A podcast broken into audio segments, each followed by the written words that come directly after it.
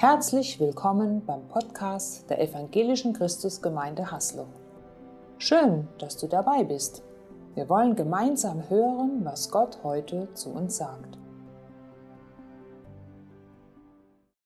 Advent ist ja so eine Zeit, wo man sich auf Weihnachten vorbereitet und das ist ja das tolle Ding, dass wir feiern, dass Gottes Sohn Jesus Mensch geworden ist und zu uns gekommen ist. Und das hat Gott ja vorbereitet und einer der bekannteren Texte, das ist von Jesaja, wo er rund 700 Jahre vorher vorhergesagt hat, was da passieren wird. Und diesen Text, den wollen wir jetzt mal anschauen. Es sind sechs Verse, Jesaja 9. Wir schauen zusammen rein.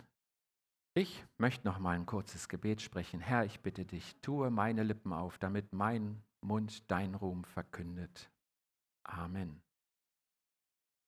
Der Text fängt so an, nach der Neues Leben Übersetzung. Denn das Volk, das in der Dunkelheit lebt, sieht ein helles Licht. Und über den Menschen in einem vom Tode überschatteten Land strahlt ein heller Schein. Du vermehrst das Volk und schenkst ihm große Freude. Es freut sich über dich wie ein Volk zur Erntezeit, wie jubelnde Menschen die Beute unter sich aufteilen. Da kündigt sich Jesus an. Aber das Setting ist ja, Jesus kommt in Dunkelheit. Und das heißt ja irgendwie, wir leben im Dunkeln. Das können wir ja mal prüfen. Aber ich glaube, ich brauche es euch nicht zu erklären, dass wir im Dunkeln leben. Ich, ich gebe jetzt so ein paar Stichworte, warum ich finde, dass es dunkel ist. Vielleicht hast du ganz andere Stichworte. Ich glaube, du findest mehr oder bessere. Gib dir mal ein paar von mir. In unserem ganzen Zusammenleben ist der Wurm drin. Ich sehe, dass es ähm, die CDU ist die einzige Partei, die das C im Namen hat und auf christlichen Wurzeln steht und in der Zeit ihrer Herrschaft, und das sieht man in Statistiken, und ich habe mal Geografie studiert, ich habe Zugang zu solchen Zahlen, ist die Schere zwischen arm und reich immer weiter auseinandergelaufen. Und das hätte ich von einer Partei, die auf christlichen Werten steht, nicht erwartet. Der Mittelstand nimmt ab und mich bekümmert das. Jetzt haben wir die Ampel, jetzt dürfen SPD, Grüne und FDP regieren. Aber was ich da höre, und ich habe es nicht mal geprüft, aber es, es bekümmert mich, weil ich höre, dass sie das bisherige Familienbild auflösen und vielen Formen des Zusammenlebens, gefühlt allen Formen, den gleichen Status geben wollen. Ich will einfach mal klar sagen, dass ich für das Ende jeder Diskriminierung bin. Und ich glaube, dass es gut ist, dass wir in diesem Bereich sensibler geworden sind. Aber was ich von diesen neuen Gesetzen gehört habe, ist, dass sie die Position von Vater und Mutter der klassischen Familie schwächen. Und das ist gar nicht so genau definiert ist. Wer bestimmt, was den Kindern passiert in der Schule, was ihnen gesagt wird, sie dürfen und nicht.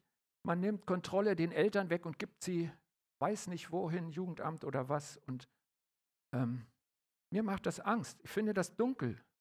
Ich bin ganz sicher, dass eine Mehrheit weiter in der Familienform als Mann und Frau zusammenleben wollen und wenn Gott will auch mit Kindern. Ich glaube das, aber ich habe das Gefühl, dass ohne nennenswerten Widerspruch lassen wir den Willen einer lauten Minderheit zu. Und ich will dir nicht zu nahe treten, vielleicht tust du etwas, aber ich und wir, die Mehrheit, wir schauen weg, weil wir es nicht aushalten würden, die Dunkelheit nah an uns heranzulassen.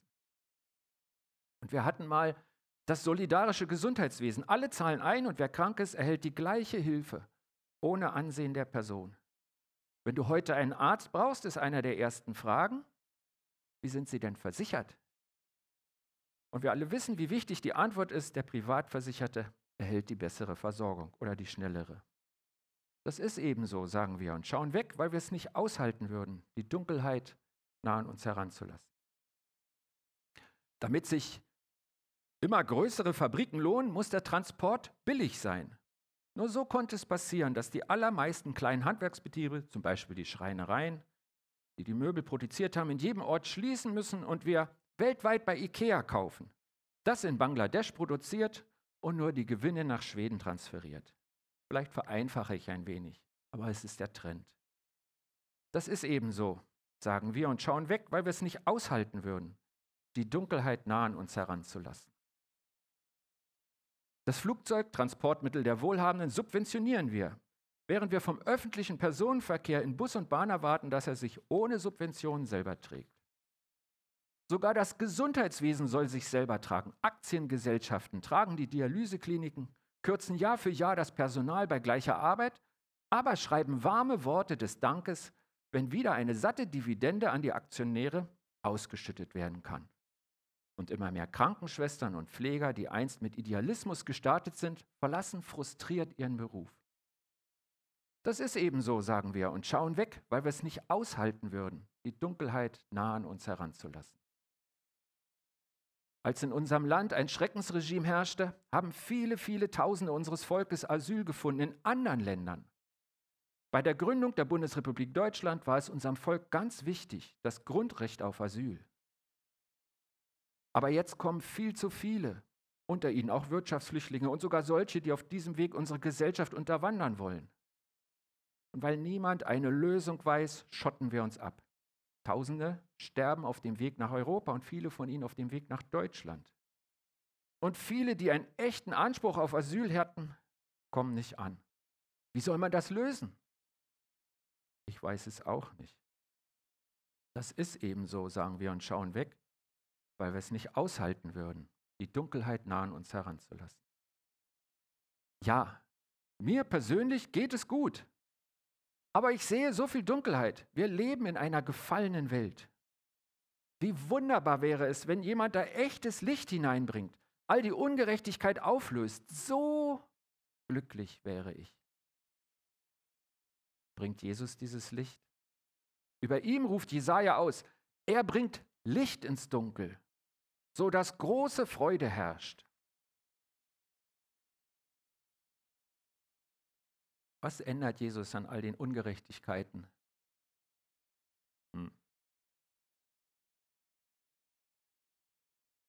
Da können wir das weiterschalten. Das waren die ersten zwei Verse, die er gehört hat. Was ändert Jesus an all der Ungerechtigkeit der Welt?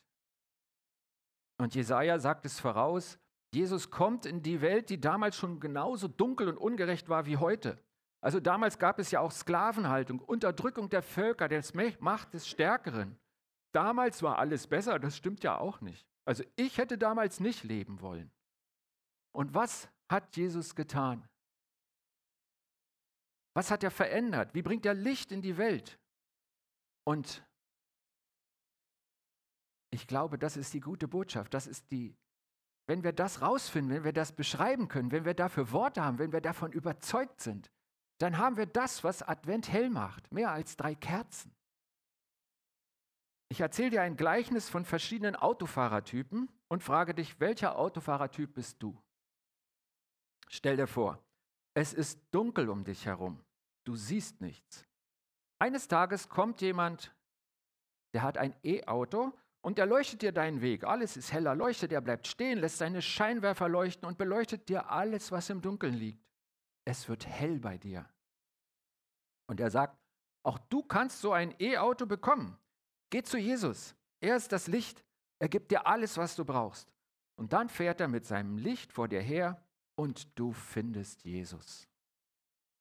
Jesus sagt, glaube an mich und du bekommst ein E-Auto. Bei mir kannst du immer neu aufladen, jederzeit. Du bist mein Botschafter, du bringst mein Licht zu den Menschen. Und dazu stellt dir Jesus auch noch eine Garage für dein E-Auto direkt neben dein Haus und erklärt dir den Weg zu seiner Tankstelle. Und das, sein Gleichnis, ein Bild für den Glauben. Der Glauben ist wie ein E-Auto mit der Marke NB. NB, das ist nicht Tesla, ne? Was ist das nur wieder? Neuer Bund. Ein E-Auto mit der Marke NB und jeder, der zu Jesus kommt und glaubt, ist wie ein Fahrer mit einem NB-Auto. Diese NB-Autos, die kommen einige Kilometer weit, vielleicht hunderte, aber sie haben einen Haken. Sie haben eine andere Steckernorm und man kann sie nur an der Jesus-Tankstelle auftanken. Was tust du mit deinem NB-Auto? Die erste Gruppe, sie haben den Führerschein, sie haben das Auto, aber sie fahren nicht. Niemand weiß, dass in ihrer Garage ein NB-Auto steht. Und nach einiger Zeit bin ich mir nicht mehr sicher, ob das Auto überhaupt noch fährt und ob sie das Fahren nicht verlernt haben. Das sind die Menschen, die sich bekehren und dann nichts mehr tun, die so weiterlieben wie bisher.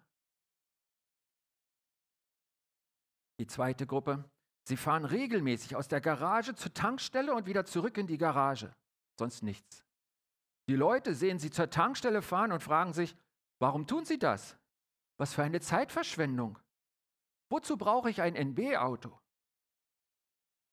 Das sind die Menschen, die regelmäßig bei Jesus auftanken wollen, vielleicht in den Gottesdienst gehen oder auch regelmäßig stille Zeit bei Gott pflegen, aber das Licht der guten Nachricht nicht zu den Menschen tragen. Vielleicht klagen sie, dass es an der Tankstelle langweilig ist, sie so wenig empfangen. Aber Jesus sagt zu ihnen, was soll ich dir geben? Du bist voll. Alles, was ich dir gegeben habe, damit du es mit anderen Menschen teilst, liegt unberührt in dir. Du bist voll. Womit soll ich dich füllen und wozu? Die zweite Gruppe. Die dritte, sie nehmen begeistert das NB-Auto und fahren los. Sie bringen den Menschen das Licht, aber sie fahren nicht zur Jesus-Tankstelle. Und bald wird das Licht schwächer. Sie wundern sich, weil sie doch wissen, wie man leuchtet und strengen sich umso mehr an. Aber das Licht wird immer schwächer. Mal kommen sie mit letzter Kraft zur Tankstelle, mal muss sie ein anderer dorthin schleppen. Aber immer wieder fahren sie ihre Batterie leer. Und ihnen sagt Jesus, ich sehe deinen Eifer. Aber du hast nicht verstanden, dass du ohne mich nichts tun kannst. Warum kommst du nicht zu mir? Ich bin gerne mit dir zusammen und ich wünsche mir, dass du gerne bei mir bist. Wenn du nicht Zeit mit mir verbringst, kannst du nicht mein Bote sein.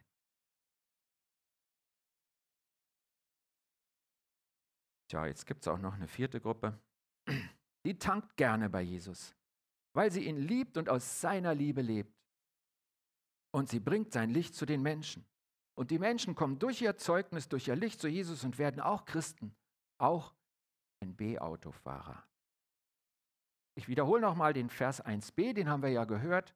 Über den Menschen in einem vom Tode überschatteten Land strahlt ein heller Schein. Jesus ist das Licht für die Dunkelheit der Welt. Und er hat was ganz Komisches beschlossen. Er hat beschlossen, ich bringe dieses Licht durch meine Nachfolger zu den Menschen. Ich bin das Licht der Welt. Und als ich die Nachfolger um mich sammle, sage ich ihnen, ihr seid das Licht der Welt. Und Jesus sagt zu seinen Jüngern, wie mich der Vater gesandt hat, so sende ich euch. Und Jesus sagt zu Paulus im Licht vor Damaskus, was da strahlt, ich bin dir erschienen, um dich zu meinem Diener und Zeugen zu machen. Du sollst den Menschen die Augen öffnen dass sie sich aus der Finsternis zum Licht und aus der Gewalt Satans zu Gott bekehren. Wenn wir das Licht der Rettung und Erlösung nicht zu den Menschen bringen, dann sind wir keine Nachfolger Jesu. Und wenn wir das Licht Jesu zu den Menschen bringen wollen, ohne intim und persönlich mit Jesus zu leben, sind wir keine Nachfolger Jesu. Aber wenn wir in Jesus leben und sein Licht zu den Menschen bringen, sind wir Teil der Herrschaft von Jesus. Jesus herrscht, indem er Menschen rettet, sie zu Himmelsbürgern macht und sie in seinem Namen zu den Menschen sendet. Und wenn wir so leben, sind wir nie alleine unterwegs. Und jetzt kommt eine richtig gute Nachricht. Wir fragen wieder Jesaja. Jetzt lesen wir mal den Vers 5. Da sagt er: Denn uns wurde ein Kind geboren, uns wurde ein Sohn geschenkt. Auf seinen Schultern ruht die Herrschaft. Er heißt wunderbarer Ratgeber, starker Gott, ewiger Vater, Friedensfürst. Vielleicht klingt dieser Vers in deinen Ohren, weil du ihn schon öfter gehört hast. Auf Jesus ruht die Herrschaft. Das ist der, der Weihnachten gekommen ist, der wiederkommen wird. Aber ist dir aufgefallen, dass da zweimal uns steht? Schaut mal da. Uns. Ich dachte immer, es wurde ein Kind geboren. Damals in Israel, da wurde es geboren. Nein, das ist für mich und dich passiert, für uns. Das sagt uns Jesaja, wurde ein Kind geboren. Für uns gab Gott seinen Sohn. Und seine Herrschaft in uns, in jedem von uns, der mit dem NB-Auto unterwegs ist, beschreibt Gott mit vier Herrschertiteln. Diese Titel, die hat Jesus, damit wir wissen, wie er mit uns ist. Das gehört zusammen. Uns wurde ein Kind geboren, er, auf seinen Herrschern ruht die Herrschaft und er herrscht mit diesen Titeln, die er hat, mit diesen Eigenschaften, die uns Jesaja damit zeigt. Und wir schauen sie uns mal an. Der erste ist der wunderbare Ratgeber.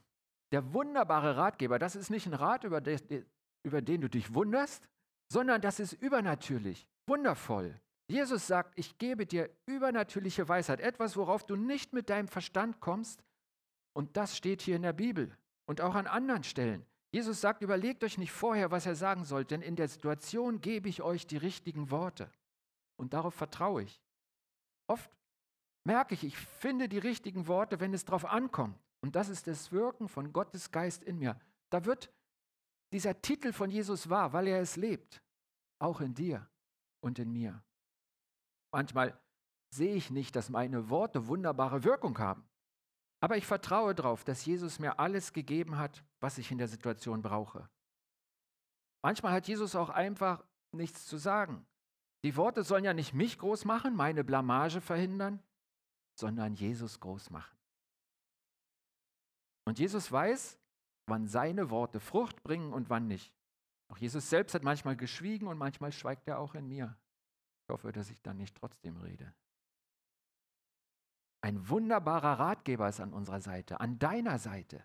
Das begleitet dich, wenn du in seinem Namen das Licht empfängst, bei ihm tankst und es zu den Menschen trägst. Entscheidungen treffen an seiner Hand, die richtigen Worte finden, durch ihn geleitet. Das sagt uns Jesus hier. Das zweite ist ein starker Gott. Das, das habe ich leicht überlesen. Dann habe ich gesagt, ja, okay, Gott ist allmächtig, der ist stark, ist doch klar, gehen wir zum nächsten. Der Gott voller Kraft ist bei dir. Da steht was Besonderes. Im, Im nächsten Vers, Vers 6, werden wir am Schluss auch sehen, da heißt dieser Gott, der Herr der himmlischen Armeen. An der Stelle zucke ich immer so ein bisschen, weil viele Übersetzungen machen das klein. Entweder es steht Gott Zebaoth, das ist das hebräische Wort, aber ich denke, die meisten von uns können kein Hebräisch, dann ist es irgendwie so ein so ein Fantasietitel. Oder andere sagen Herr der Herrscher. So hießen die vielleicht mal vor Luther. Aber was da steht, ist, dass der Oberbefehlshaber bei der himmlischen Armeen, das ist dein Gott. Und das steht hier an dieser Stelle. Gott ist wirklich stark in dieser Stärke, die uns so, so notvoll manchmal bewusst ist, wenn wir an irgendwelche militärische Kraft denken, die in dieser Welt völlig aus dem Ruder läuft. Der Oberbefehlshaber der himmlische Kräften, das ist dein Gott der ist mit dir.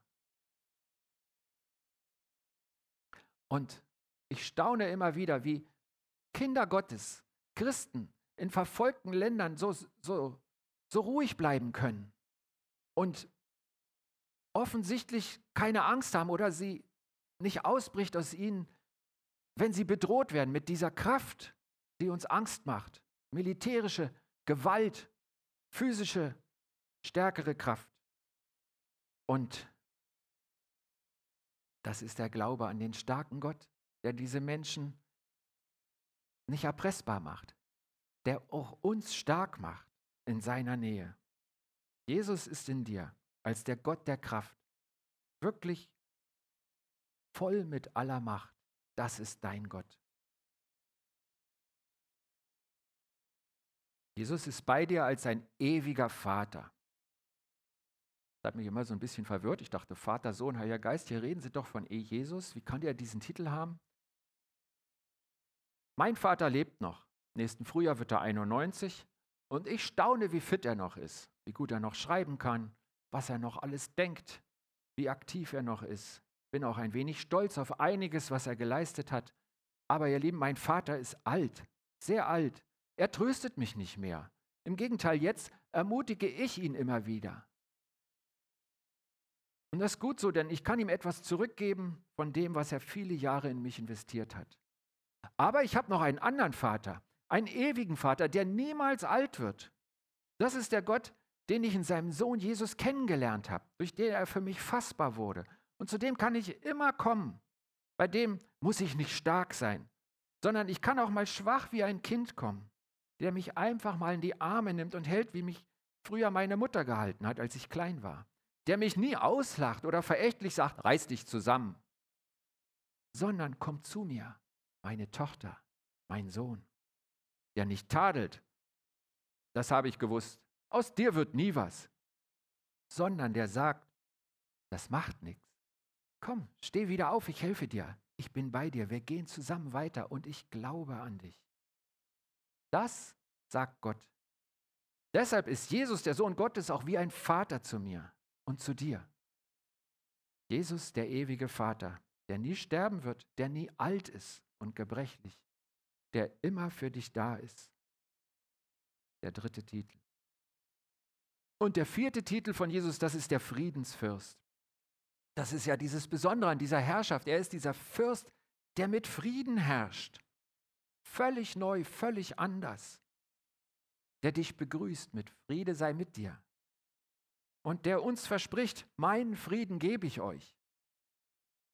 Der der Herrscher ist, der mit Frieden herrscht und Frieden verschenkt.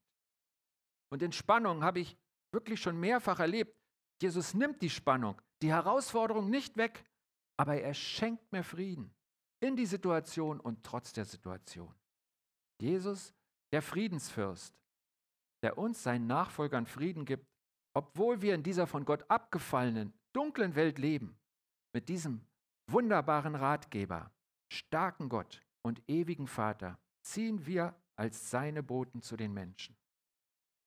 Das ist die gute Nachricht, die wir weitergeben können, die einfach feststeht, die so feststeht, dass es nicht ein Programm ist, was man alle vier Jahre austauscht, sondern Namen sind, die an diesem Jesus hängen. Solange es Jesus gibt, behält er seinen Namen. Jesus herrscht wunderbar. Und jetzt müssen wir noch die Frage klären, warum ändert Jesus nicht all die Nöte? Warum beendet er nicht die Dunkelheit? Die wir offensichtlich sehen. Ich habe ein paar Sachen aufgezählt. Vielleicht siehst du andere, aber ich denke, die Dunkelheit ist sichtbar. Und um das zu beantworten, schauen wir jetzt auf die ganze Weissagung von Jesaja. Wir hatten ja schon Vers 1 und 2 und 5 hatten wir gesehen und uns an dem Wunderbaren gefreut, was Jesus auf die Welt bringt, warum sein Kommen eines der größten Feste der Christenheit ist. Und jetzt lesen wir mal die anderen drei Verse von Jesaja, damit es komplett wird. Das ist dann der Vers 3 und 4 und 6. Denn wie am Tage Midians zerbricht Gott das Joch, das sein Volk drückte, und den Stock auf seinem Nacken, die Peitsche seines Treibers. Alle dröhnend marschierenden Stiefel und blutgetränkten Mäntel werden verbrannt werden und den Flammen zum Opfer fallen. Und Vers 6, seine Herrschaft ist groß und der Frieden auf dem Thron Davids und in seinem Reich wird endlos sein. Er festigt und stützt es für alle Zeiten durch Recht und Gerechtigkeit. Voll Eifer wird der Herr der himmlischen Armeen dies tun, der Gott Zebaoth, der Herr der himmlischen Armeen. Auch das klingt wunderbar, oder? Der ganze Text ist schön. Es ist ein schöner Text. Lest ihn zusammen, alle sechs Verse in eurer Bibel. Freut euch dran. Aber wir müssen wissen, dass wir heute in einer Zwischenzeit leben. Christen sagen immer wieder Advent, das ist die Vorbereitung auf Ankunft. Ankommen heißt das auf Lateinisch Advent. Und ähm, wir leben zwischen dem ersten Kommen Jesu und das ist 700 Jahre nach diesen Worten von Jesaja ist das eingetroffen und dem zweiten Kommen Jesu und das ist 2700 Jahre später, also heute immer noch nicht passiert. Wir leben in dieser Zwischenzeit. Das Reich Gottes ist in Jesus schon angebrochen, aber der endgültige Sieg über das Reich der Finsternis, dass es beseitigt ist und die Wirkung nicht mehr sichtbar ist, der ist noch nicht erfolgt. Und wir, seine Kinder, sind schon jetzt Kinder des neuen Bundes in Jesu, in seinem Blut, Bürger seines Reiches. Aber sein Reich ist nicht von dieser Welt und ist heute unsichtbar. Um in Jesajas Bild von, von Midian zu sprechen, da am Tage Midians. Das war ein starkes Nachbarvolk von Israel, unter denen das Volk eine Zeit lang sehr gelitten hat. Ähm, Gott hat in Jesus das Joch Midians schon zerbrochen. Jeder, der sich durch Jesus retten lässt, ist frei davon. Und das ist seit 2000 Jahren so. Und das ist die gute Nachricht, die wir weitersagen können. Aber das Reich Midian, das besteht heute noch. Es sind nicht mehr die Midianiter, sondern es ist das Reich vom Fürst dieser Welt, dem Satan. Dieses Reich, das existiert noch. Und das bleibt so, bis Jesus zum zweiten Mal auf die Erde kommt. Und zwar dann als der Weltenherrscher. Und dann werden alle anderen Reiche zerstört. Alle Gewalt und alles Leid sind zu Ende. Und bis dahin ist er schon jetzt mit seiner wunderbaren Kraft bei seinen Kindern. Aber um meine Eingangsfragen zu, zu klären, Jesus wird nicht hier in Deutschland die christlich-grüne Partei gründen. Er wird nicht herumreparieren an dem, was wir Menschen ohne Gott alle zerstört haben. Er hat eine neue Welt geschaffen. Und Jesus arbeitet hart daran, dass von uns Menschen möglichst viele dort hineinkommen. Mit seinen Mitteln der Regierung, der Liebe, dem Frieden ist er unterwegs und berührt ständig Menschen, bringt Licht zu ihnen. Und wir dürfen es in seinem Namen auch tun. So wie wir sind, würde auch im neuen Reich wieder alles von vorne anfangen. Egoismus, Macht des Stärkeren, Rücksichtslosigkeit, Brutalität, dröhnende Stiefel und blutgetränkte Mäntel. Aber Jesus ist an Weihnachten gekommen und an Ostern gestorben und hat sich geopfert, damit wir ein neues Herz erhalten. Ein Herz, das nach Gottes Herzschlag schlägt. Ein Herz ohne Schuld und Sünde. Dieses Herz hat er schon jetzt in dich und mich gepflanzt, in jeden, der ihm sein Leben übergeben hat. Damit wir Licht sind in dieser dunklen Welt, damit wir leuchten wie dieser Oldtimer, der da hinten immer rumfährt. Ihr Lieben, es ist so. Wir leben in dunklen Zeiten. Aber Jesus hat das Licht gebracht. Er ist das Licht. Er ist der dunkle Lichtkegel. Er ist im Moment nicht die Sonne, sodass rings um den Erdball überall Sonne ist, sondern er ist immer wieder das konkrete Licht in deinem Leben, in meinem Leben. Und für uns hat er genug Licht, damit wir es weitertragen können zu den Menschen. Heute schon. Herrscht Jesus wunderbar als der Friedefürst. Mit all den Titeln, den er hat, ist er in dir und er ist stark. Und er wird herrlich und ewig in seiner neuen Welt herrschen. Und dann wird alles Leid und aller Schmerz ein Ende haben. Und auch das ist wunderbar. Und ich freue mich schon drauf. Wir sind hier im Advent, ihr Lieben. Auf dem Weg in der Dunkelheit kennen wir das Licht. Wir sind auf dem Weg dahin, dass sich alles erfüllt, was Gott schon lange vorbereitet hat. Und es ist gut, dass wir gemeinsam unterwegs sind, uns auf diesem Wege gegenseitig ermutigen und stärken können. Ich bete.